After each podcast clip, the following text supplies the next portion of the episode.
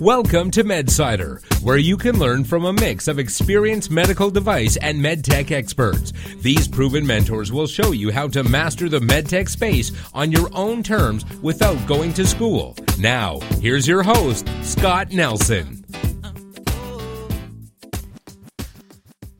The 2.3 medical device tax is burdensome. Regulatory timelines are long and expensive. Reimbursement is not only decreasing, but also incredibly hard to obtain. Venture capitalists are losing interest in early stage medical device deals. Is it all downhill for medtech?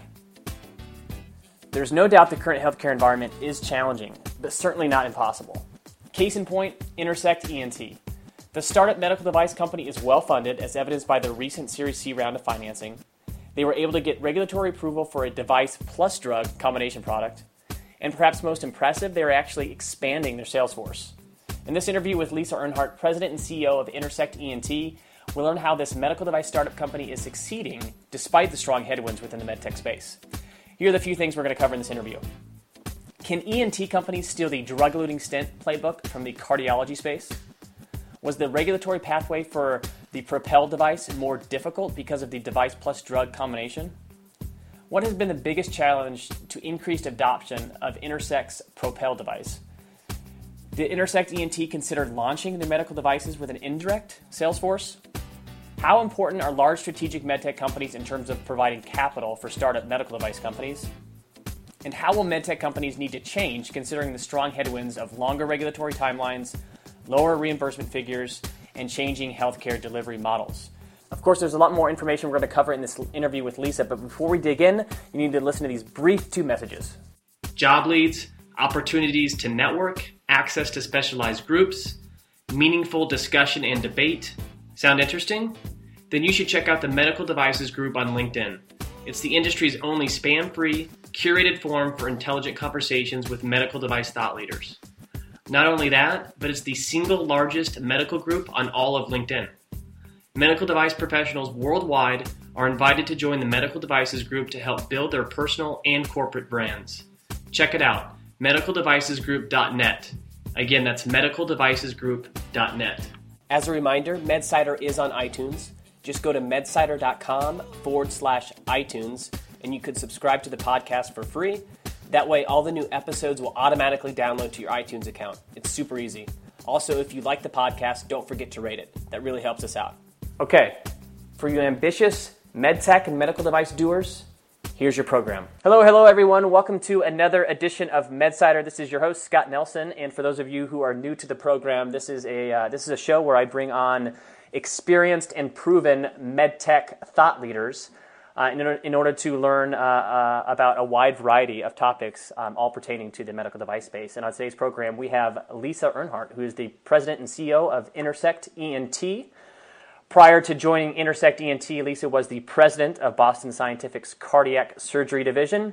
And then previous to that, Lisa held a wide variety of sales and marketing positions. At Guidant, she has extensive experience with global product launches and driving adoption of new technologies, including implantable cardiac defibrillators, endoscopic vessel harvesting, surgical ablation, and beating heart bypass surgery. Lisa holds an MBA from Northwestern's Kellogg School of Management, and a BS in Industrial Engineering from Stanford. That was a big intro. Um, and uh, without further ado, welcome to the program, Lisa. Really appreciate you coming on. Thanks, Scott. I appreciate the opportunity to speak with you today. Okay, so let's first start out with um, Intersect ENT, your devices, uh, Propel, and then Propel Mini. Let's talk about the disease state that you're uh, that you're um, you're trying to treat, chronic sinusitis. Um, can you explain what that is and maybe um, previous to Propel and some of the other therapies, how did physicians treat this? Yeah, it's a great place to start. Um, chronic sinusitis is a condition in which patients' sinuses become swollen and inflamed. And, um, you know, what's most important is it leads to congestion, difficulty breathing, facial pain, a headache, um, along with actually reducing your sense of smell and taste. Um, it's it's interesting to note actually the condition is quite common. It affects actually one out of seven adults here in the U.S. alone, and has a big impact on patients' quality of life.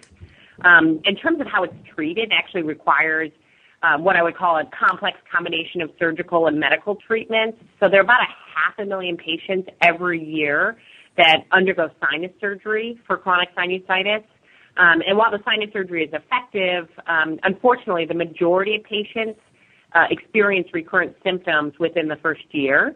Hmm. And as many as 25% undergo revision surgery due to recurrent obstruction in the cavity. So we believe that at Intersect, we're playing a really critical role in improving sinus sufferers' quality of life, really across the continuum of their disease.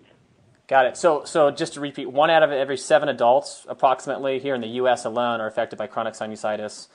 And then you said about 500 million surgeries per year uh, to treat. Five hundred thousand surgeries per year. Five hundred thousand. Yeah. Still, yeah. 500 million, that'd be an, absolutely enormous number. 500,000, which is still a relatively big number. Okay, very good. So is yep, there a certain no, is, is, there a certain sort of treatment algorithm that most physicians use right now um, to treat this disease? Does it start with medical therapy and then advance on into, into surgery?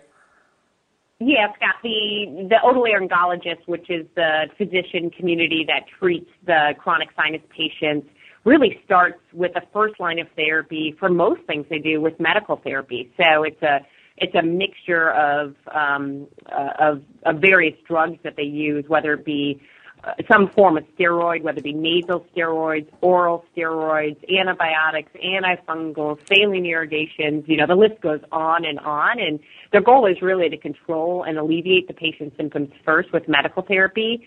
When that fails, and it does, um, obviously, with some frequency, a surgical procedure really is the next best option, and that's where the half a million patients a year, or the 500,000 uh, surgeries that are done each year are really those who failed medical management.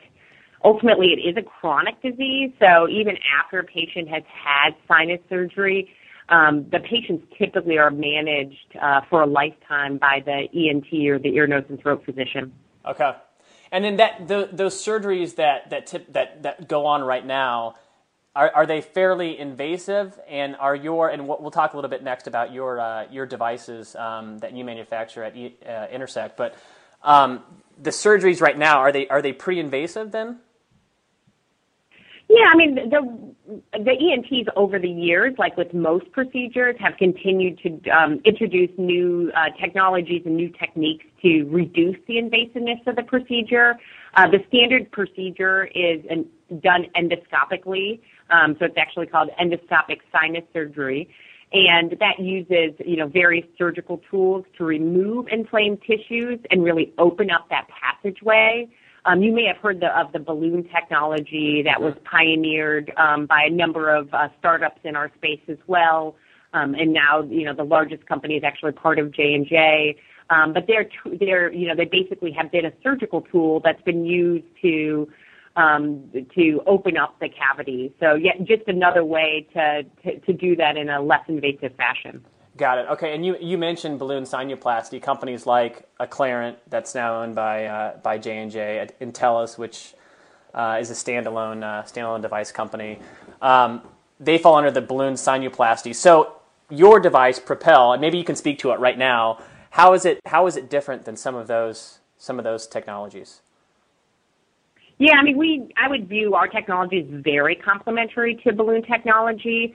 Um, it really comes down to what we believe is the fundamental cause of chronic sinusitis, and that is inflammation. Um, and so it's that inflammation that then causes the obstruction. And so with Propel, um, we've got a controlled release of an anti-inflammatory medication, which gets to the root of the issue. Um, what the balloons do, they, they're basically mechanically opening up the passageway, which does solve a very important part of the problem. But Propel really takes it that next step by delivering drug locally to the sinus tissue where it's needed. Got it. Okay. And I and I think in in, in doing some research in preparation for this interview, um, I I pulled out a quote. Doctor, I think it's from Doctor Jay Dutton. I believe I'm pronouncing his name correctly. He says, I'm, I'm somewhat paraphrasing here, but the delivery of drugs is an important niche in our field, and it's very important. Um, chronic sinusitis is more of an inflammatory disease than an infectious disease, which you pointed out there. So, a big difference, if I'm if I'm hearing you correct, is the fact that um, um, that you're actually delivering drugs versus simply opening up the nasal passages like a like a balloon would in the vascular world. Yep, absolutely. Got it. Okay. And, and, and speaking of the, the, vascular world, it seems like there is a, a fairly strong correlation. And, and, and I, I, I, speak to the vascular world just because that tends to be my wheelhouse. I'm more familiar with the endovascular space. So, um, just as you know, drug-eluting stents, um, you know, pioneered sort of like a whole new wave within the uh, within the coronary endovascular space. Is that I mean, will we kind of see the same thing for for the for the ENT arena where um, balloons and maybe you know stents, stent-like devices won't just be it. it. It will be more like somewhat drug-eluting, you know, devices like Propel that are that kind of, you know, forge a forge a whole new a whole new trail for the for the uh, for ways uh, docs can can treat this disease.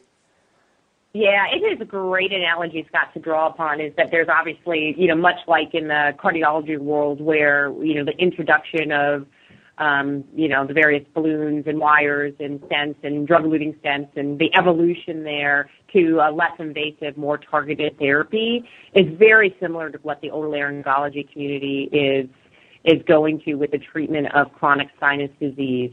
Um, so we do see some similarities there. It's obviously a different, um, you know, therapeutic um, you know, challenge and a different disease, and some of there's some nuances there that are different. But we do see a sort of a suite of products being used by the ENT, sort of similar to how an interventional cardiologist would treat their patients. Got it. Okay. Uh, very cool. And, and and these procedures right now, like like the standard balloon sinuplasty procedure, for example, is that done in a in an OR setting right now? Is it done more of an in, in an interventional suite? And then where where would a uh, an ENT physician, where would they use like a Propel? Would they would they do that in the same sort of interventional suite, or can they can they use this in, in like an in office or in clinic um, procedure? Yeah, the majority of patients who are undergoing a sinus procedure have that done in a um, uh, OR setting. It typically is in the outpatient setting. Although the trend is, and what we really believe the future to be, is treating these patients um, less, in, uh, less invasively, more cost effectively in the office setting. Um, and the balloon companies have, you know, a small portion of their um, business today and volume is done in the office setting, and we definitely see um, the, the sort of future heading there, which provides a really, it's really a win for everyone involved, right? You know, the right. patient, uh, the physician who can offer something right there on the spot, and then ultimately the healthcare system um, in that it is cost saving. It definitely provides economic value as well as clinical value. Right, right. Yeah, to, to your point, it seems like everyone wins, and, and we've certainly seen a large number of, of, of interventionalists, whether it's an interventional cardiologist or a vascular surgeon, you know, set up their own their, their own physician-owned labs where they can, in essence, treat you know peripheral arterial disease in an outpatient setting. Sounds like something that we may we may see the same thing for ENT physicians, where they can begin to treat this disease state in their clinic or in maybe like a physician-owned lab and like you just said, it's probably it's cheaper for the insurance companies. It's it's better for the patients. It's you know the physicians win as well because it's more convenient, um, et cetera. So um, that's that's that's interesting. So in regards to that um, that that treatment of, of in the hospital versus in the clinic, what what does the the reimbursement look like for for devices like Propel um, currently? Yeah, so Propel is used in conjunction with sinus surgery, so it's really treated as a supply or probably more specifically as an implant as part of the overall sinus surgery. Okay. Um, obviously, the reimbursement structure varies uh, per each hospital's and payers, you know, patient payers contracts, um, but sinus surgery is typically reimbursed as an outpatient procedure. Okay. Okay. So, so is it? Am I am I understanding this correct? Where someone potentially could, an ENT physician could potentially open up the nasal passageway with balloon sinuplasty and then insert the propel and, and and we'll get into this propel mini i'm not entirely sure what the difference is between the two devices but basically then insert propel and then that that is then sort of bioabsorbable. Is that yeah yeah absolutely. So that's a very common way in which our product is used and, and propel just to comment a little bit about that has been proven to improve the outcomes of sinus surgery. So we're really starting first with that patient population and, and trying to um, focus on uh, the benefits we can provide with local drug delivery. So we've been able to prove that Propel reduces the need for additional surgical procedures as well as reduces the need for oral steroids, which can have serious side effects. So Um, obviously, for patients, um, it leads to improved quality of life due to reduction in d- disease occurrence, um, and for the physician, it improves their outcomes. So it's a good, uh, it's it's been a great um, and well received product by the otolaryngology community. Got it. And, and before before I get into you know maybe some of the challenge that challenges that you've seen to actually because it seems like a I mean a phenomenal idea.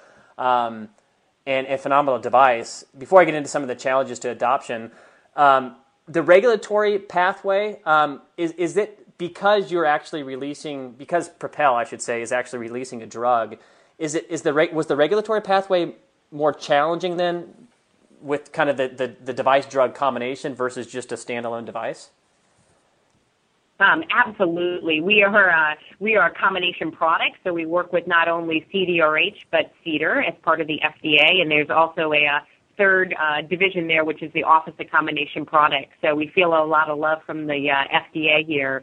Um, and Propel and Propel Mini were both approved um, via the PMA process. Okay. Okay.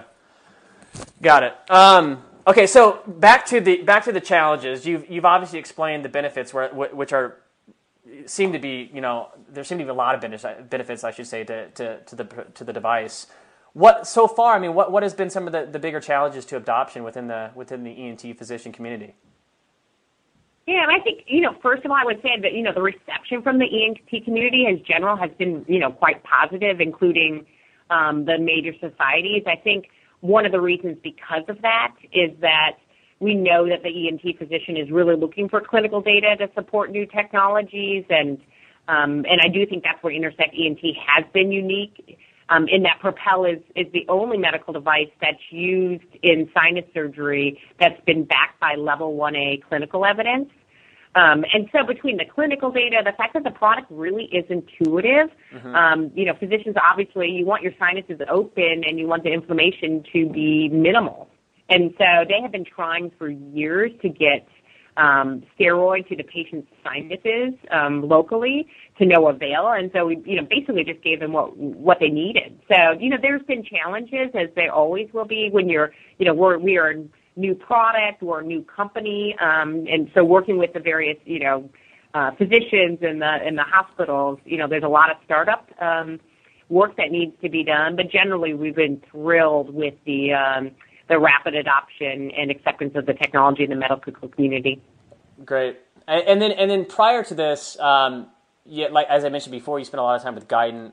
Um, a lot of your experiences in the, you know, in the kind of the, the cardiovascular arena. How how do ENT physicians compare to you know cardiologists and vascular surgeons? Do they uh, are there similarities? Are there major differences? Can you can you speak to that at all? Yeah, I mean, they tend to be a more conservative specialty in general. I do think they try to first address patient symptoms and disease medically.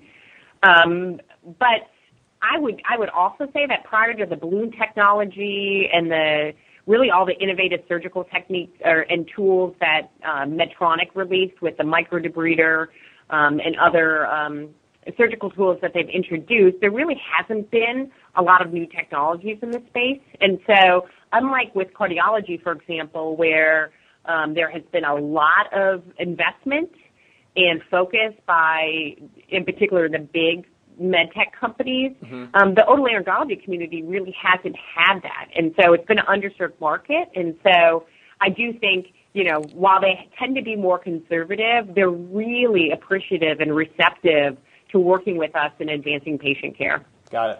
Okay, very interesting. Um, and I, I, I, would think that you know startups like I mentioned Acclarent, for example. Um, correct me if I'm wrong, but I think they they, they blazed a, a, a decent little trail in regards to balloon sinuplasty. I, I that that probably helped. Um, you know, ENT physicians maybe become a little bit more accustomed to a lot of focus from from industry. Yeah, absolutely. Uh, Acclarent in a number of ways uh, blazed the trail for us and, and many others, and we're we're appreciative of the of the work that they did do and have been able to learn from them as well. Got it, got it. And I want to save. I want to ask you a few more questions in regards in regards to this, you know, the topic at hand before we get into some questions about some of the some of the the, the trends and, and headwinds that are facing the medical device uh, um, the medical device industry right now. But before we get there commercialization, you mentioned that that Propel and Propel Mini both both um, uh, you, you have a PMA for both devices. From a commercialization standpoint, are you using utilizing a direct sales force, an indirect sales force? What does that look like here in the U.S. anyway? Yeah, we we decided to move forward with a direct sales force. It's so important for us, especially early on as a small company, to develop a strong partnership and understanding of the physicians and how they see our product being used.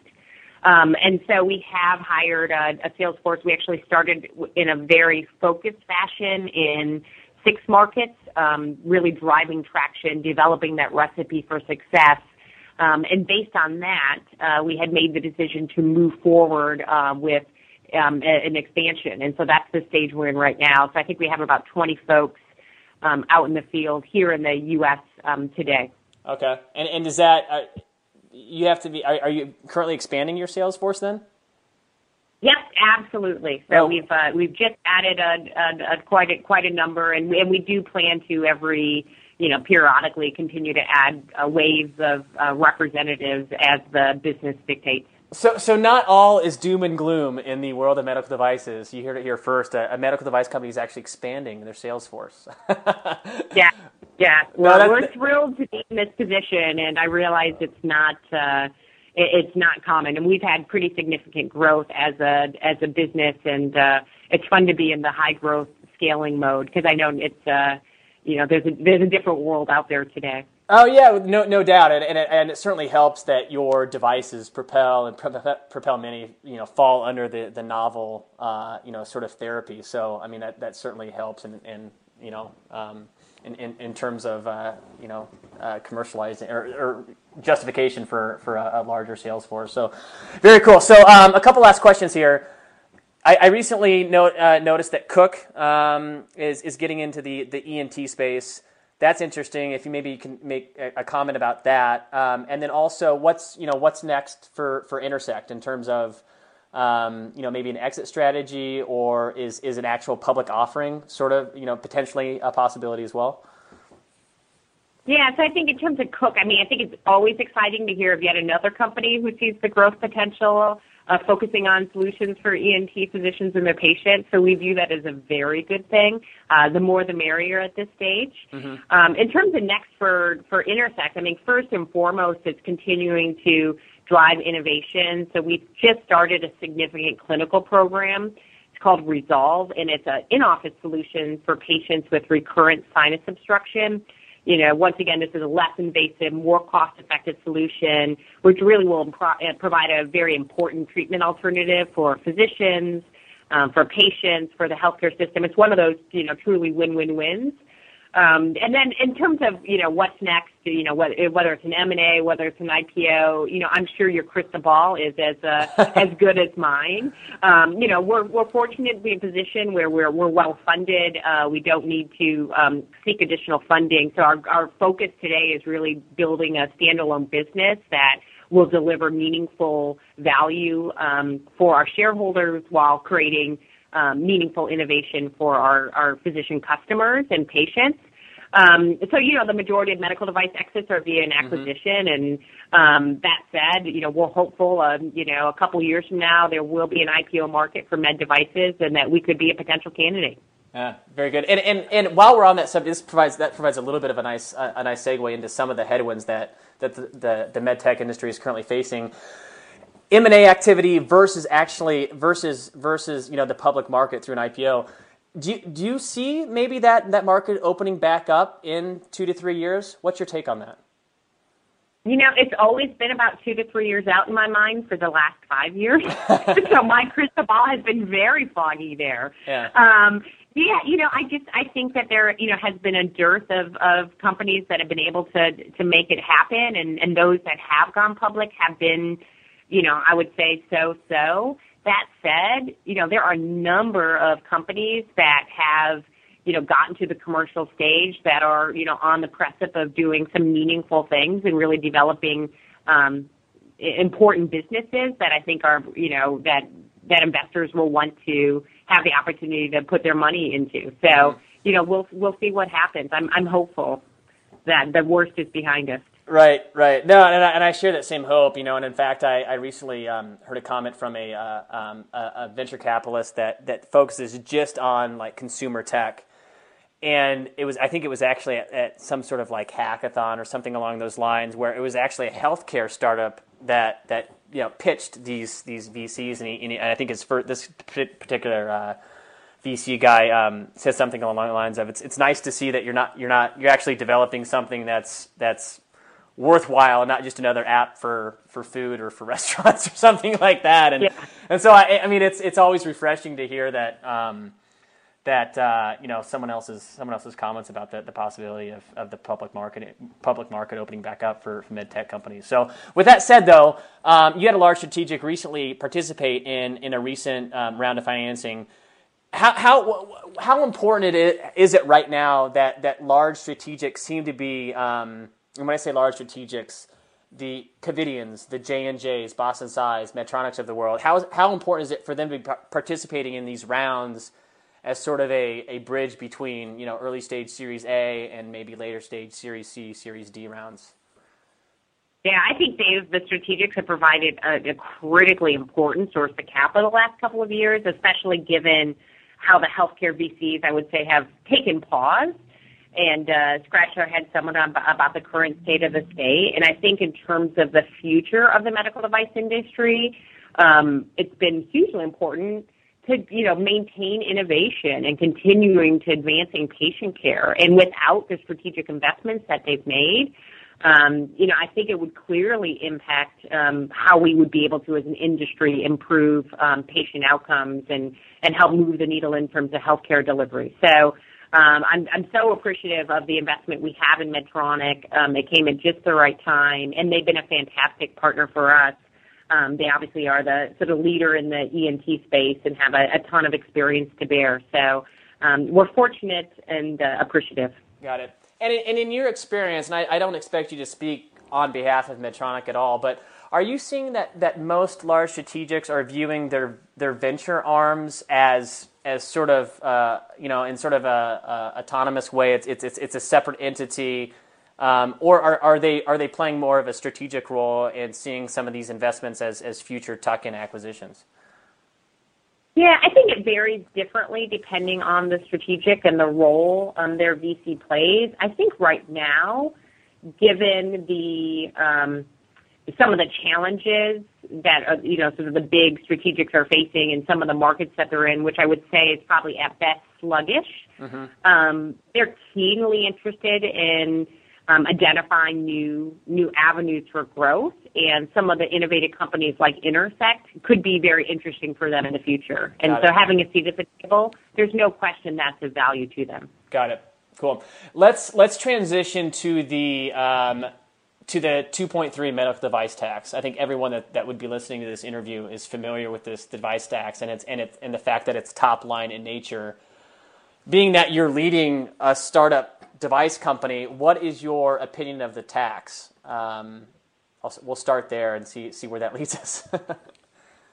yeah, well, it's funny. I just had a meeting yesterday with uh, Congressman uh, Ron Kind. Uh, he is uh, chair of the um, Ways and Means Committee and has been the House Ways and Means Committee, a member of that actually, and uh, has been really instrumental supporter of repeal of the medical device tax. Uh, so um, I've, I've just recently spent some time talking about it. I think, you know, long the short of it is the medical device excise tax is really short-sighted. Um, I do think there are dramatic unintended consequences of the tax that clearly were not thought through in its creation. Um, I do think its impact is certainly magnified by the tough financing environment uh, that we're all facing. I mean, capital is scarce, pursuing innovation costs money. You know, if we're spending money to the device tax, we're not spending it towards uh, improving patient care. Mm-hmm. Um, so, you know, I've always thought, like, at a minimum, um, companies that aren't profitable or companies with less than $100 million or whatever that threshold um, is defined as should be excluded from the tax, yep. um, which I think is going to be really important to provide that relief to keep the medtech engine going in the U.S. There's a ton of headwinds, and this is just you know, you would hate for this to be the straw that broke the camel's back. Right, right. It, it probably couldn't have come at a, at a worse time. And uh, and to your yeah. point, and to your point, I mean, the, the fact that it's top line in nature, I I, I, I have failed. I've like failed to come across an, a, a, good rationale for that. I just it's it's hard to it's hard to wrap your mind about how, how that makes any sense. The fact that it's top line in nature. Um, Yeah, right? yeah. So- Top line versus profits, you know, and Yeah. to, to, yeah. Anyway, that's my perspective. So Uh, we could go on and on and but it's uh, um, I have a little passion uh, around that. Yeah, and, and it's and it's nice to see. I know I know we mentioned Cook earlier. I mean, they, they were. Uh, I had actually did an interview maybe about a year ago with Steve Ferguson about uh, really about just the device tax overall. And it's nice to see that they they've been very vocal. But it's also it's also good to see now that like companies like Medtronic are, are beginning to, to get a little bit more vocal about about the uh, the potential negative consequences of the of the devi- device tax. If at the very least it's not sort of reformed or reiterated somehow. So um, that's that's definitely nice to see. So we don't have a lot of time left. I wanted to ask you one more question, and then before I, I ask you uh, kind of a final question about your background, but. Um, we've talked a lot about headwinds, you know, re- from regu- longer regulatory runways, more expensive regulatory timelines, um, lower reimbursement um, seems to be a, a consistent trend. What, in your opinion, are, are there certain things that, that, that medtech companies can do, maybe more so early stage medtech, co- medtech companies can do to sort of um, face these headwinds? And, and you know, as, as, a, you know, as a thought to coincide with that question, we talked about direct versus indirect sales forces. Is that is that maybe a trend that you'll see as more companies use utilizing indirect sales forces as a way to kind of face the headwinds, or what else maybe do you, what other ideas have you have you thought about in, in sort of uh, in, in, in in trying to grow at a time when uh, when when it's rather challenging um, for the for the medical device community? Yeah, and that's probably the million dollar question right now um, around the valley. Is you know, as I spend time with my peers, is you know how do you, how do you make it happen, and how do we actually get innovation into the hands of physicians? I think first and foremost is early stage is really taking a page from some of the you know social media and other startups we see around us is bootstrapping. You know, how do you do more with less and be as capital efficient early on um, to de-risk it um, before you put significant capital into a project. So I think that's going to be becoming more of a norm, as well as looking for alternative sources of financing. And so, you know, lots of talk about um, non-dilutive ways to finance angel funding, you know, those types of things, just to get something off the ground. Um, Because I don't think VCs are, you know, it, there aren't that many VCs who are really looking at doing Series A investors investment um, that early stage at this point. And so finding another way to, to move it along the pipeline is going to be ex- incredibly important um, for all of us. And I think about our futures and, you know, as our healthcare needs increase, um, you want to make sure we're, we're all benefiting from sort of the best, uh, the best that the, you know, the world can offer. Yeah, that, that's interesting to hear that in that in you know you're obviously leading a, a startup device company, um, and that you're having a lot of those kind of sort of sidebar conversations and how do we how do we do more with less and, and what is what are the idea what are the practical ideas uh, to sort of uh, you know execute on some of this or execute on that philosophy anyway. So. Um, no, that, that's interesting. So we're uh, we're almost we're almost at the kind of the end of our time here. So, Lisa, looking back at your uh, your successful device career, um, and I always like to kind of conclude these interviews like this, but um, looking back, you know, um, what are there one or two things that stand out that you wish you knew back then that you now have since learned? Um, you know, that list could be pretty long, I think.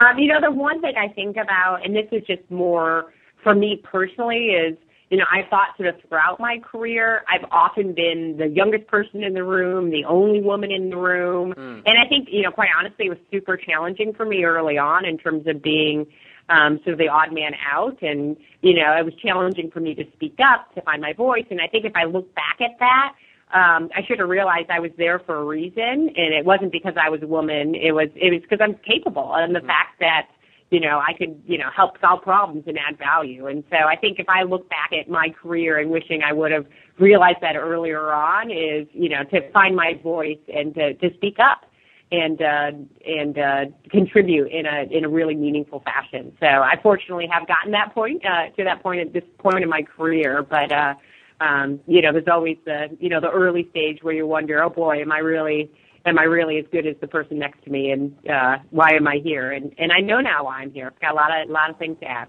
Yeah, no, that's great stuff. You, you realized uh, maybe that the message is to re, you know for those ambitious folks in the device field, whether you're you know you're you're you're a young female or a young male, uh, to realize that you belong in some of those rooms. Uh, yeah, exactly, and it's intimidating. I mean, there's amazing people who've done such incredible things in uh, medical technology, and I've benefited incredibly uh, from a number of them. And in my team, I feel like I stand on the shoulders of them, and you know, but they're intimidating. You know, there's some incredibly bright, very capable, very accomplished folks um, but at the end of the day, you're all trying to do the, the same thing, which is, you know, create value for physicians and patients and improve healthcare.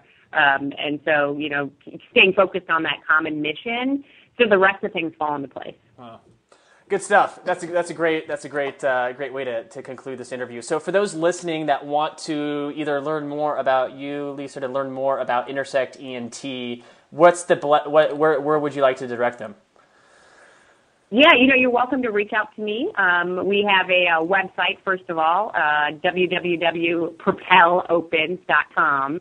And then feel free to, to reach out to me directly um, via, you know, either via the website or just via L. Earnhardt at intersectent.com. Happy to uh, to talk more offline. Uh, that's very that's very kind of you to leave your to leave your email. We'll see. And, and for those of you listening, if you've gotten some of this out, out of this interview, or if you're if you're young and ambitious and want to want to shoot Lisa an email, you need to email me and let me know how that went because I'm always interested to find out how uh, you know what you've learned from uh, from uh, as I said earlier, proven and experienced medtech uh, medtech thought leaders like uh, like Lisa. So uh, thanks a ton for for doing the interview, Lisa. Really appreciate it. For the, and like like I'll just repeat it. You said um, the the be- the website was Propel Opens, P R O P E L O P E N S Yeah.